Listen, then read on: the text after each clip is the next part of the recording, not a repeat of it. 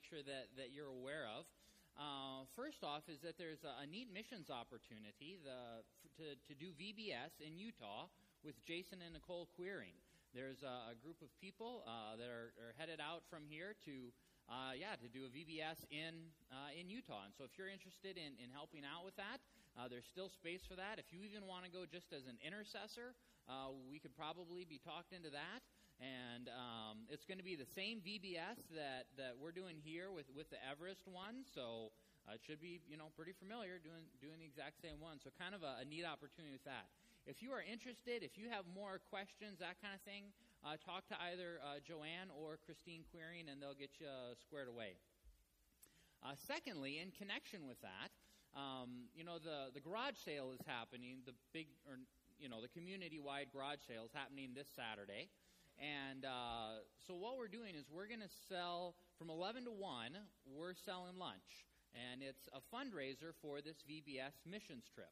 Chuck is going to make some of his famous pulled pork tenderloin thing. There'll be chips and a pop, and uh, so you can get a great lunch there. So, um, at the yeah, and it's at the shelter uh, at the what do we call that thing? The Lakeview Park Shelter. I, I just call it the one by my house, but Maybe you don't know where I live, so, but it is Henderson, so you probably do. Um, anyway, so uh, so that's going on next Saturday. Um, there's uh, some details in in the uh, bulletin. Uh, we are looking for some more uh, desserts, so like bars, that kind of thing. We're looking to have about 200 portions available to sell.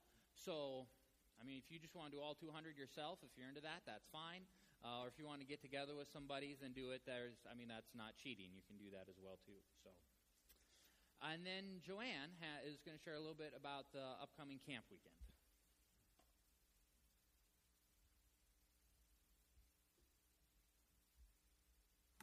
Uh, this is something we've been talking about for a couple of weeks, and there's an insert in your bulletin, but I just wanted to highlight a few things. And um, a couple weeks ago, uh, Je- Chad and Jessica, Jeb and Nicole Luke and myself and nine kids went to Timberlake Ranch to just check it out and see if it'd be a great place for our families to and our church to go to. And the kids decided, yes, let's do this. so there they are um, on um, at the lake, kind of exploring around. It's a great property. There's a ton of things to do. So we're really excited. It's in two weeks. We're not going to have church here. We're going to be out at Timberlake. So it's going to uh, cover two days, so Saturday through Sunday. And uh, you can go to the next slide. So Timberlake is just, most of you probably know where it is. Some of you probably went to camp there growing up. But it's about 35 minutes from Henderson, so not too far away. So you could come Saturday night and go home if you don't want to stay there, but we do have lodging to stay there. Uh, I'll talk about that in a little bit overnight. Um, so, and then you can come back Sunday, or you could just come on one of those days if that fits with your schedule too. Go ahead to the next slide. We have a kind of tentative schedule here, and uh, we're kind of starting at 3 o'clock on Saturday. You can come, explore around, get set up, and at 6 o'clock, um, Chad is going to be doing a brisket dinner for us. So if nothing else, come out for that because it's going to be really good. And uh, then we'll have some games in the evening and campfire and s'mores later on. And then you can stay the night, you can go home, whatever works best for your schedule. Sunday we'll start. We'll have breakfast and then start um, at 10:30 with kind of the same time as our normal church service. So um, there will be transportation. We're still working that out, but if you uh, don't feel comfortable coming on your own or need some transportation from here in Henderson, well, we're going to work that out so you can um, get a ride to the camp uh, by 10:30 that morning. And we're also having baptisms that morning. So Lydia and Taylor will be baptized at the camp, which is going to be really neat. And then uh, we'll have a lunch and uh, kind of spend the afternoon there till about 3 uh, we need to be kind of packed up and ready to leave because the new campers come in by three. But we'll, we're we're hoping to do some swimming and uh, rent the blob, which is the kids probably know what that is. The huge water trampoline. So it'll be entertaining for all, let me tell you. uh, you can go to the next slide. There's two options for lodging if you guys want to stay overnight. You can do uh, this is a picture of the fort, and that's where we have reserved currently, I think, three cabins. So um, they each have, I think, 10 beds in them, and there's air conditioning and a full bathroom in the cabins. So you can do that. we will make those arrangements. I'm going to si- uh, send a sign up sheet around for that. And the other option, if you would like, you can uh, have an RV site or just tent out at the RV site. So if you're brave and want to do that, there is a bathhouse, I think, available at that area as well. So um, go, go to the next one. I think, oh, these are just some of the activities. There's a petting zoo, canoeing, fishing, disc golf, swimming, and lots, lots more. The kids really love the petting zoo. They have a lot of great animals there, so we're pretty excited. All right, well, um, there's already several families signed up, and we have probably about 40 people already committed to spending the night. So if you want to join the fun, we'd love to have you. And I think we're going to make a lot of great memories. So I'm going to go ahead and send this around just so we can get an idea. We need to have kind of commitments so we can reserve our lodging. And uh, you can say if you're able to come on Saturday for the meal and then overnight or just on Sunday morning. So thanks a lot. Hope to see you there.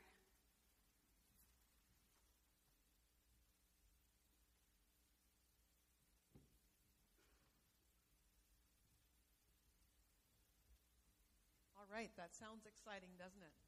All right, let's prepare ourselves for worship right now. I'd like to read Galatians 3:29. and now you belong to Christ. You are the true children of Abraham. You are his heirs. And now all the promises God gave to him belong to you. Isn't that wonderful that we have all the promises that God gave to Abraham now belong to us? Would you stand and let's worship together and just praise God this morning for all that He's given us?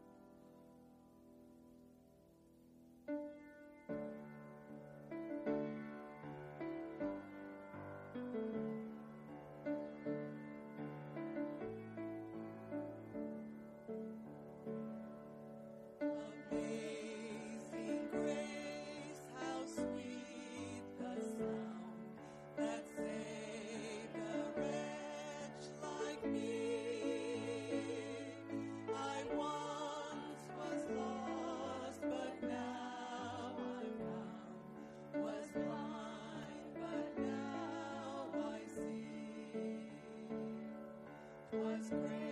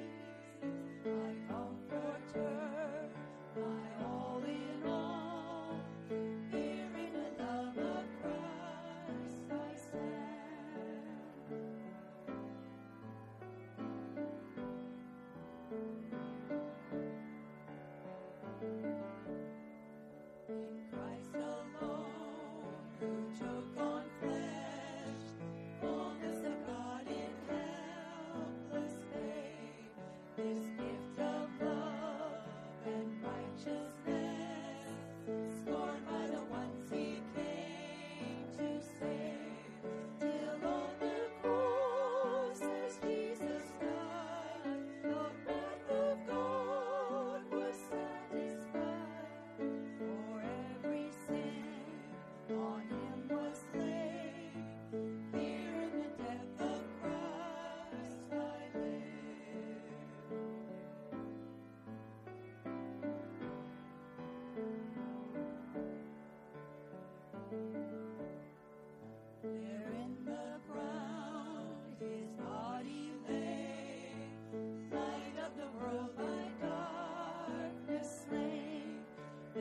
thirsting for.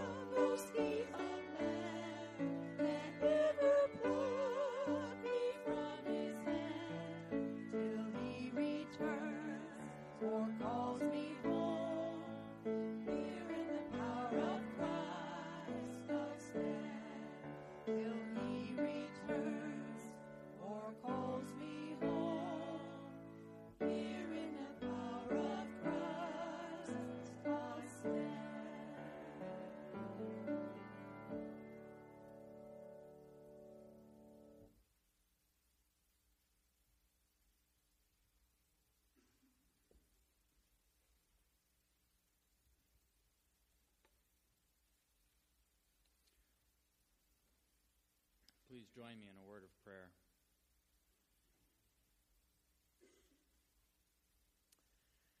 Heavenly Father, we come before you and we ask that you would calm our hearts, still our minds, that we would be able to hear from you, Lord.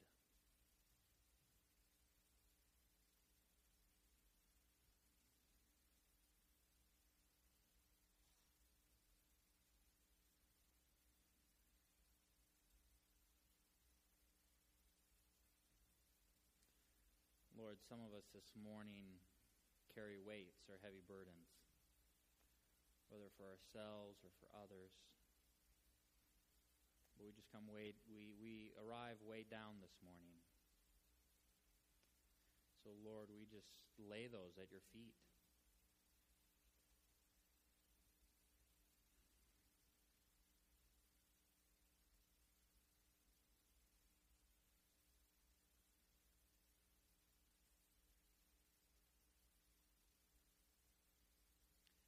Lord, we want to know have we grieved you in any way this week?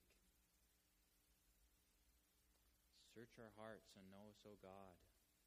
Is there any offensive way within us? We ask that you would you would reveal that to us. Our desire is to be in right relationship with you.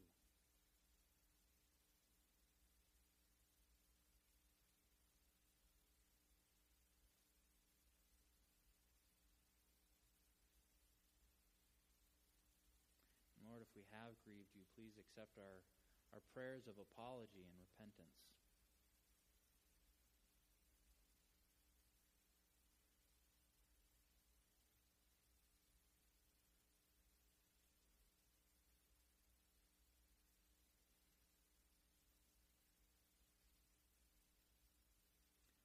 Lord, we pray for those around us. We pray for uh, those in our family that might not know you.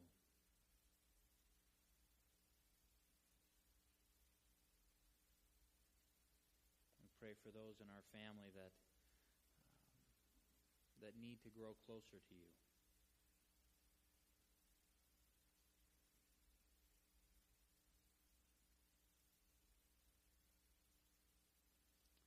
Lord, we pray for this church, for those that we're aware of suffering physical ailments, that you would heal and restore them miraculously.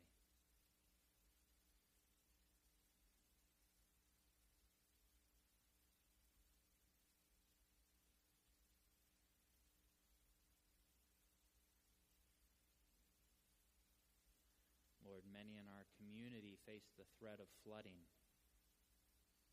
We pray for McCool and others who are, who are threatened by floodwaters as we speak.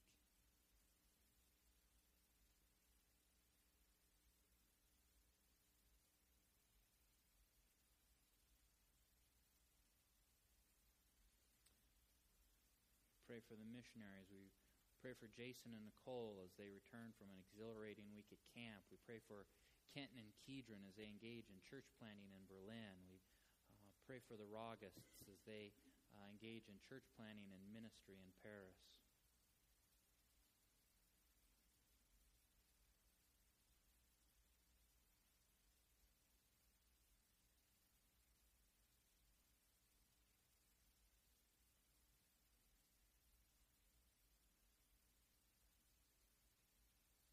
Lord, we pray for our country and for our leaders. That our leaders would follow you and that our, our country would honor you in all its ways.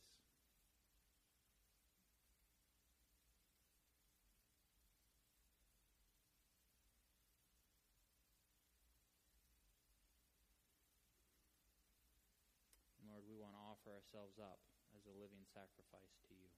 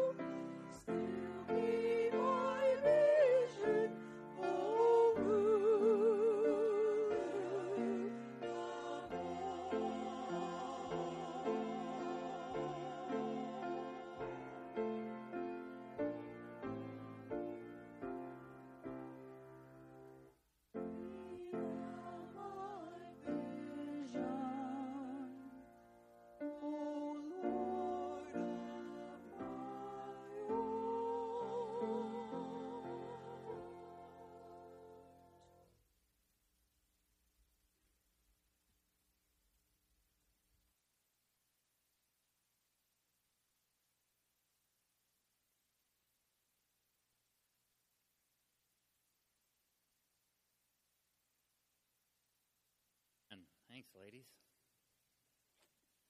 So, we are marching through the book of Ephesians and uh, really viewing it through three distinct lenses. Uh, the first three chapters of Ephesians, uh, how does that speak to our identity? Key word there being uh, seated.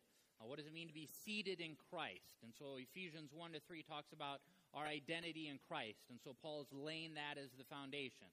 And I've been told that actually, if you look at a lot of Paul's letters, the first part of the letter deals with your identity in Christ. And then the second part of the letter will deal with stuff around, uh, you know, how you should behave, actions, uh, you know, that kind of thing. So it's more kind of the first half is a little bit of the being, and then the second half is more the doing. And so similar pattern here. So Ephesians 1, 2, 3, your identity seated in Christ. Ephesians 4, 5, a little bit of 6. Keyword there is walk. What does it mean to walk in the world? What does it mean to walk with others, and, uh, brothers and sisters? So there's there's more uh, instruction on how we interact with each other, how we interact with the world. Third part, stand. Uh, last part of Ephesians 6, how we stand against the enemy. And there's some instructions on dealing in, in kind of the spiritual realm stuff. And so, what does it mean to, be, to, to stand against the enemy? So, kind of our three words to, to sit, to walk, and to stand. So, was looking at today's passage. Today we're in Ephesians 3. We're in verses 1 to 13. And, uh, you know, every so often you read a verse and you just think, I have no idea what that means. Like, I just, I got nothing. Um, for me, this past week, that was Ephesians 3.10, uh, and it reads like this. So that through the church, the manifold wisdom of God might be made known to the rulers and the authorities in the heavenly places.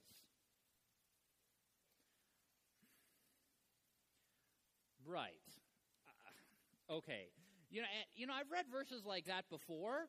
You know, or verses that are just really boring. You know, I I don't know if I can say the parts of the Bible are boring, but I'm thinking of genealogy mainly. Maybe just pretend I didn't say that. So, but you know, I've read parts of Scripture before where I didn't understand it or it wasn't super exciting, and it was easy because I just skip over it and go to like the fun stuff. Um, but I found that when you're preaching exegetically, you really don't get that freedom to just kind of bail on certain verses. And, uh, and so I, I was looking at this and I was just like, what is, I mean, what does this even mean? So the, like, why?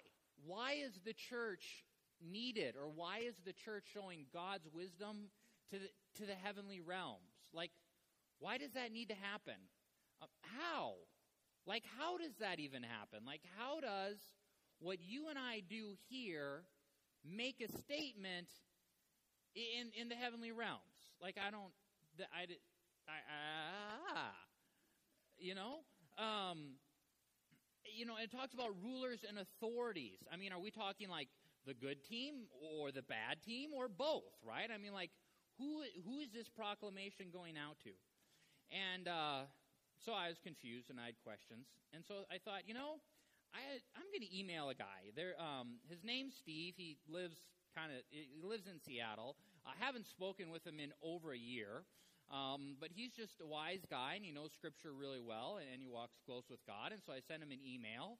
Uh, no idea if, what would happen. So I sent him an email and I said, you know, here's this verse and I don't get it. And what do you think it means? And uh, and he sent a reply, and it was, it was, very good. It was great to hear from him again and kind of catch up a little bit. Uh, I had asked him what he's been up to, and he named a few things, and then 14 different countries uh, in the last 11 months. You know, it's like, Steve, you're ridiculous. And, um, but anyways, and, you know, he gave me some good insight and, and just some good stuff. But one of the things that, that happened, and I don't know if he intended this or not, um, but he, he kind of put me on this treasure hunt around the word mysteries. See, Scripture is full of treasures. And every so often, someone's going to give you a clue, and it's kind of just, it's kind of like step one on a treasure hunt. And if you just track it down, it's just, it's fascinating what you encounter, right? Uh, that happened for me once around the word darkness. Darkness in the Old Testament and the New Testament has drastically different implications. And what do you do with the three hours of darkness when Christ was being crucified? So there's a clue. Go hunt that down sometime. Um, but so Steve gave me a clue about this word mystery. And you see, verse 10 is somewhat explained by verse 9. The reason that the church serves to display the manifold wisdom of God and to display it to the rulers and the authorities in the heavenly places is because, in verse 9, boy, reading stuff in context, who knew, right? So in verse 9, to bring to light for everyone what is the plan of the mystery hidden for ages in God. So for ages, and, and I suppose if you're God, ages is, is, is big.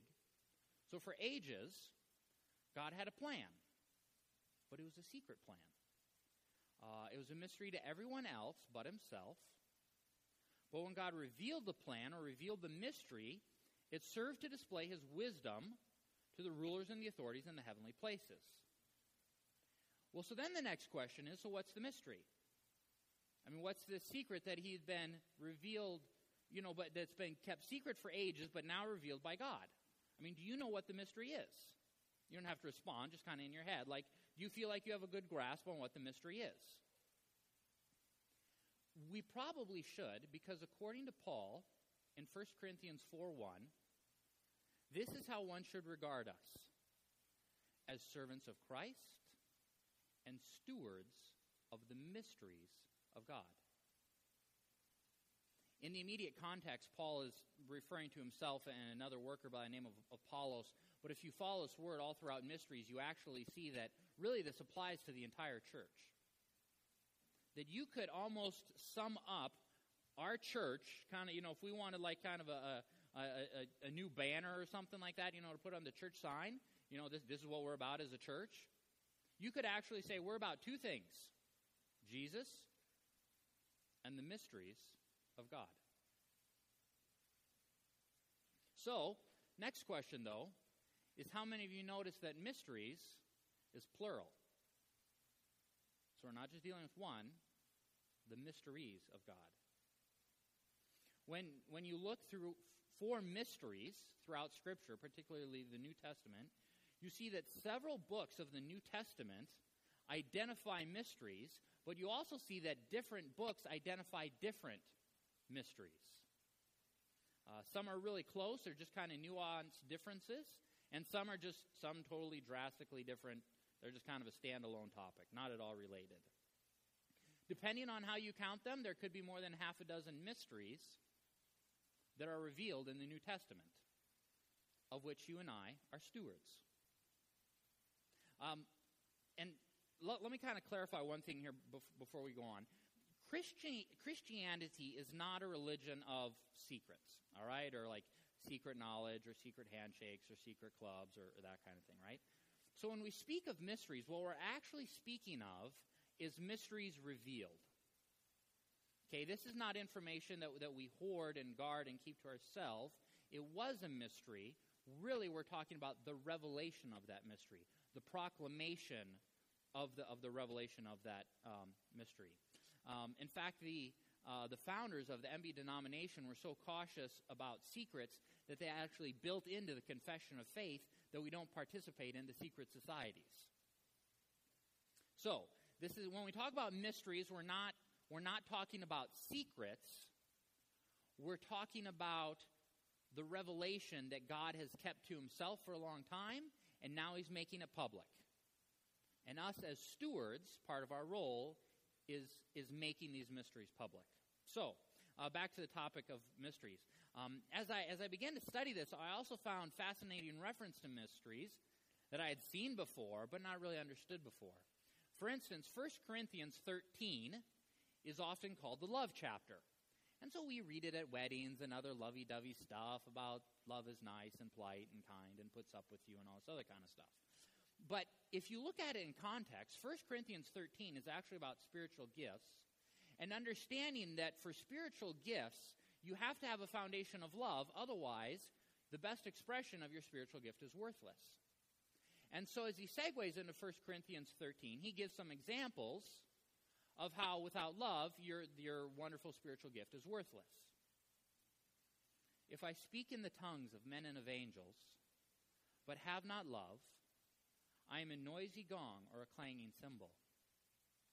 and if I have prophetic powers and understand all mysteries and knowledge, and if I have faith so as to remove mountains but have not love, I am nothing.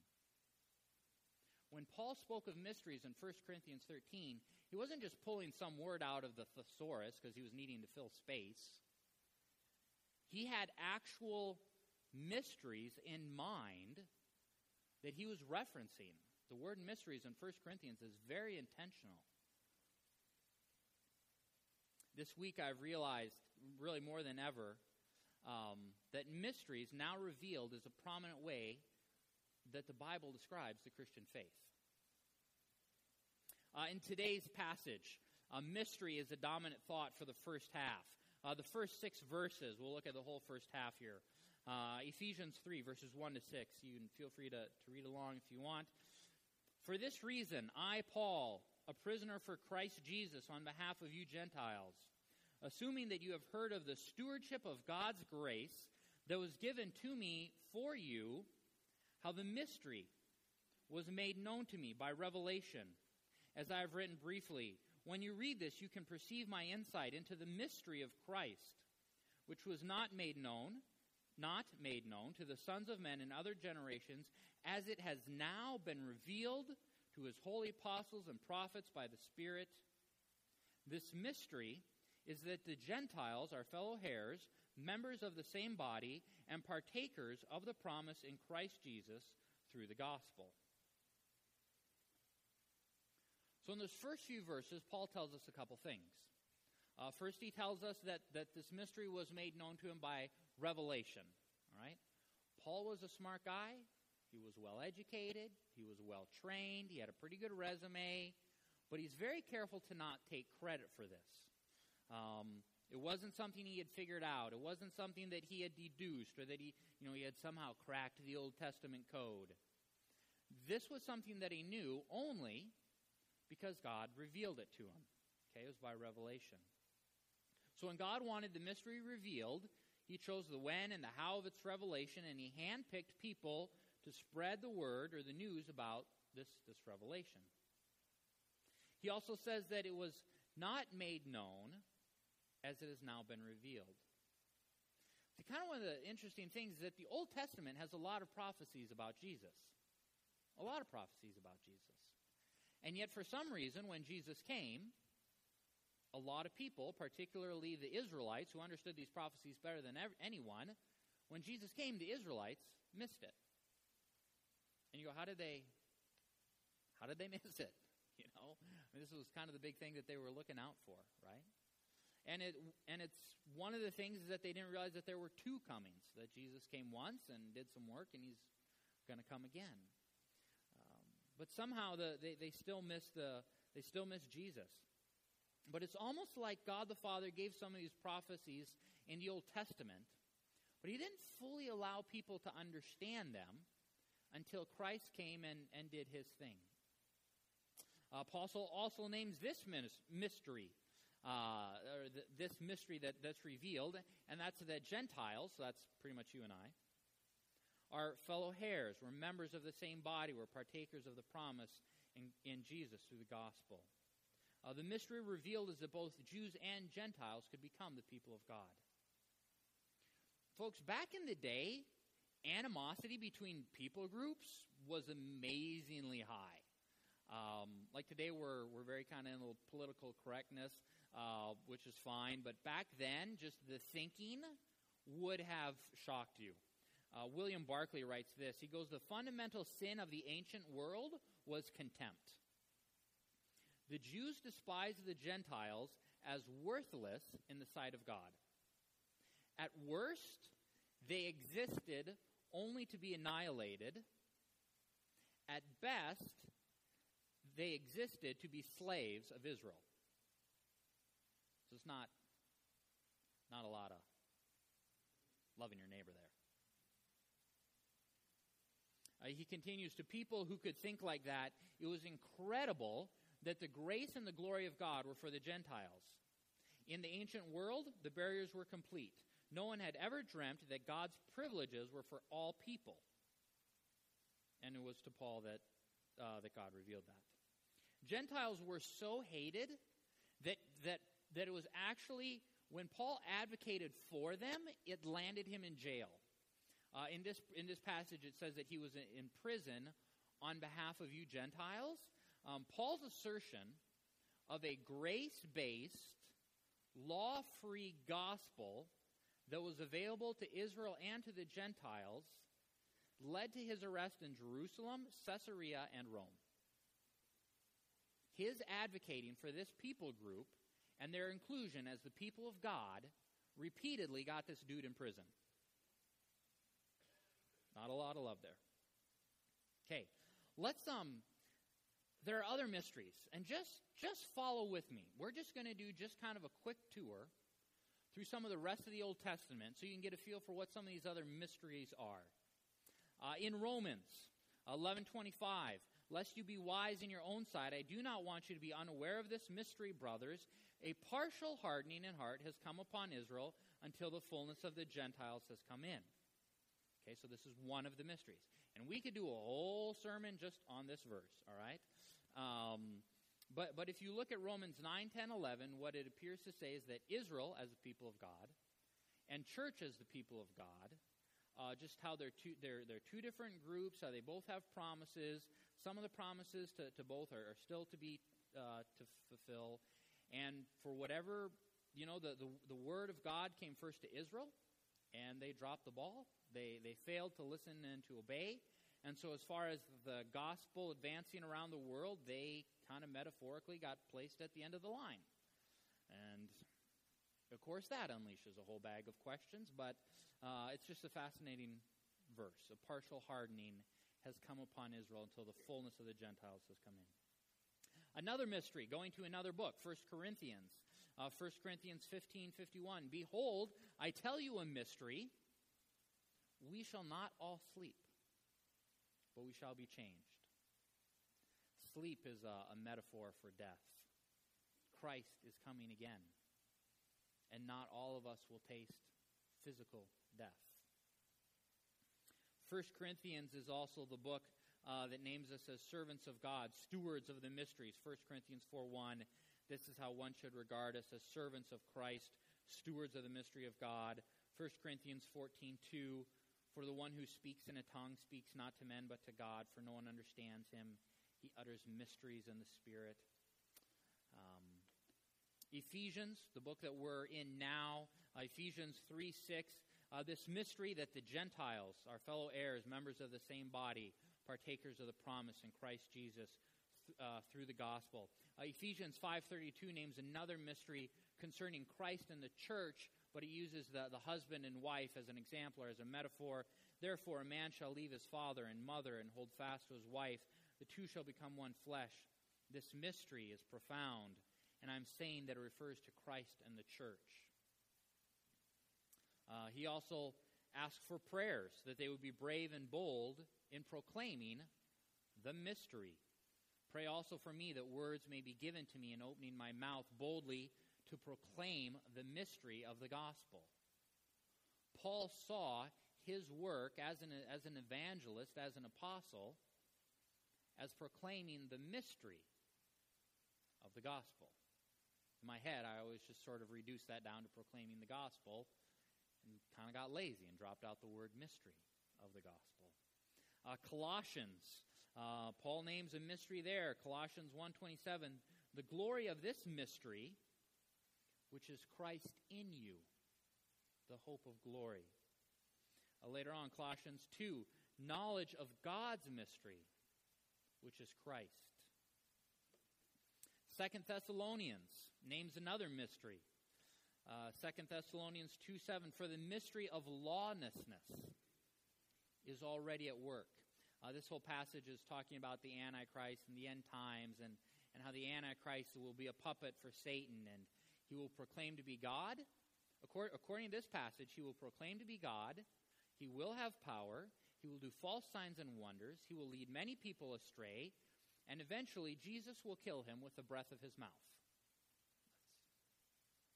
That's kind of a lot in those few verses. Um, but so the mystery that the lawness is at work. First Timothy takes a completely different approach uh, in contrast to Second Thessalonians and talks about the mystery of godliness, and he's using it to describe Jesus. First, First Timothy three sixteen, great indeed we confess is the mystery of godliness. He was manifest in the flesh. He was vindicated in the spirit. He was seen by angels, proclaimed among the nations, believed on in the world, and taken up. Uh, in fact, a few verses earlier, Paul's description of deacons to serve in the church is that they must hold the mystery of the faith with a clear conscience. Revelation names a couple mysteries. A couple of them are prophetic. Um, but, but the one that I would just uh, uh, share with you today, Revelation 10, 10 7, but that in the days of the trumpet call to be sounded by the seventh angel, the mystery of God would be fulfilled, just as he announced to his servants, the prophets.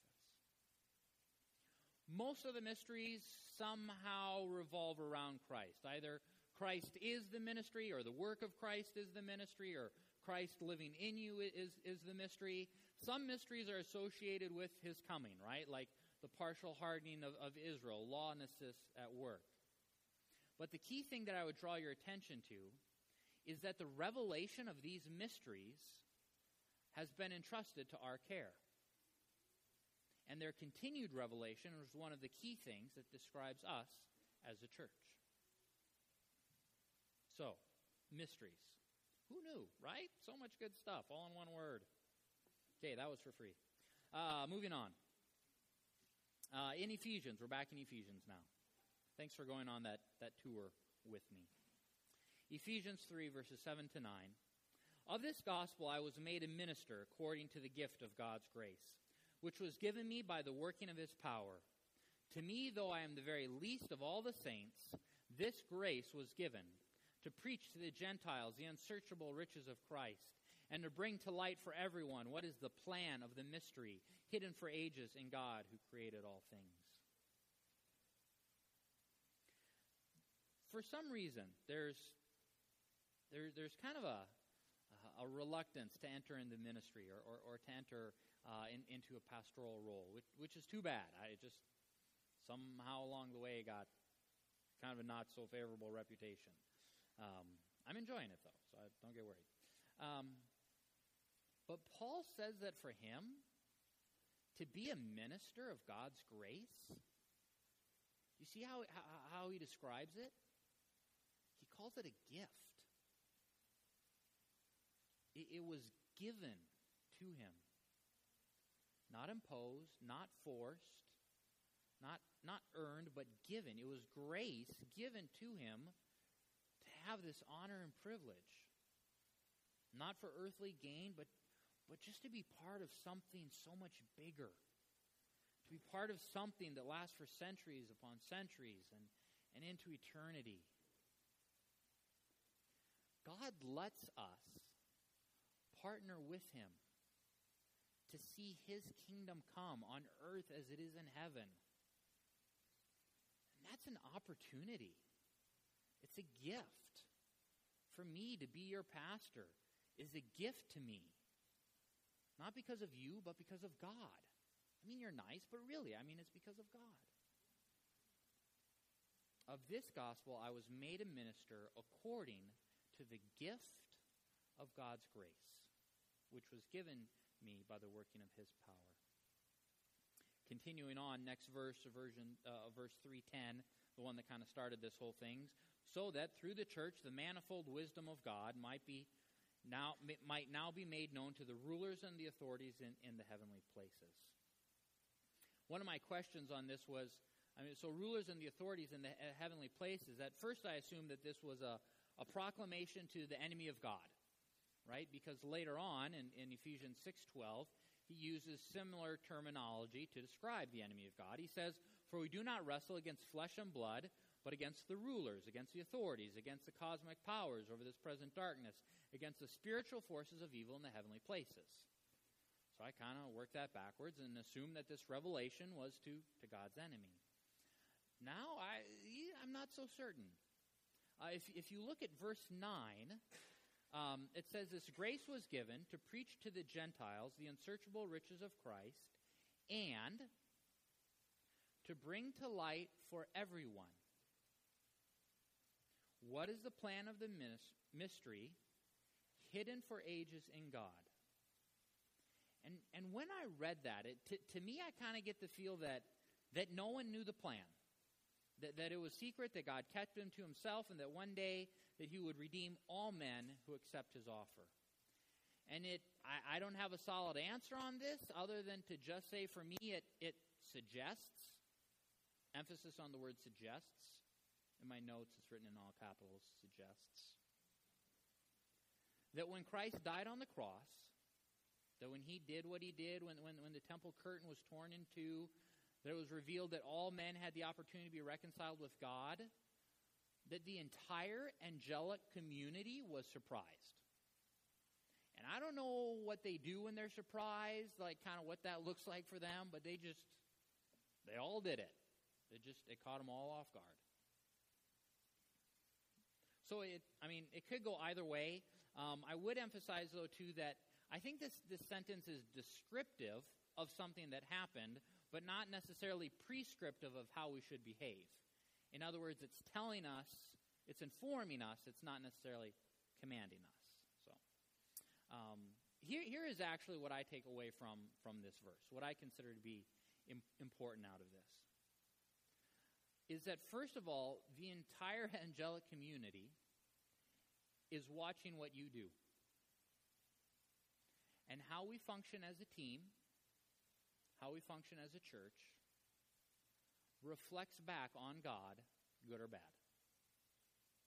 Not just to people on earth, but also to the angelic community, whatever that looks like. And secondly, that the spiritual realm is actually more real than the physical realm. That everything you see now will one day be, be destroyed. God's going to create a new heaven and a new earth. And that heaven is going to be more real more alive, more vibrant, more exciting, more aware, more energetic, more peaceful, more calm, more amped up than anything we have ever experienced on earth. And know that if you work to build your own kingdom here on earth, you will be forced to leave your kingdom here on earth. But if you orientate your life to expand God's kingdom, you will experience the rewards of that. Uh, Steve, in his in his email back to me, to, and I, I, had heard him talk about this before, but uh, he included in his email um, just a little bit of background on Steve's uh, previous ministry. He had, uh, for a long time, when the Iron Curtain was still up in Russia, he worked for years going through Russia, telling um, uh, the Jews, you know, that an opening is about to happen, you have to get ready to go back to Israel. And when the Iron Curtain lifted, he did a lot of work uh, in organizing ships and planes and other stuff to, to bring people from Russia back into Israel. And it was all, I mean, God arranged donors for all of it. He didn't pay for anything. Uh, I mean, ships, like every week, were coming out of Russia. Uh, full of the Jewish people back into Israel, and none of them had to pay for any of it. And so, and and this was all kind of God's doing. It was pretty pretty remarkable. But he included this in his email. But just just listen for kind of that that kingdom orientation. He writes, "What drove the KGB crazy about me was that they could not find one concrete thing I had in this world. They couldn't find any organization I had, no bank accounts, no fleet of ships or airplanes I was going to use to get the Soviet Jews home to Israel. A KGB agent got saved in a meeting I was speaking at in Finland and told me I had the best kept secret in the world. My portfolio was given to every KGB agent in the world so they could find something I had built in this world. They found nothing because I don't work in the seen realm.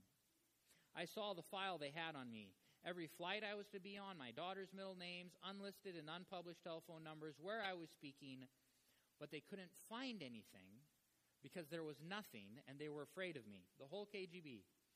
Some people want to build something that they, but really others, can touch in this world so they are remembered. Not me. I want only what my Heavenly Father can see. Paul understood this unseen realm and waited for his reward as he told Timothy, I have fought the good fight, I have kept the faith, for there is laid up for me a crown of righteousness. The heavenlies are watching you.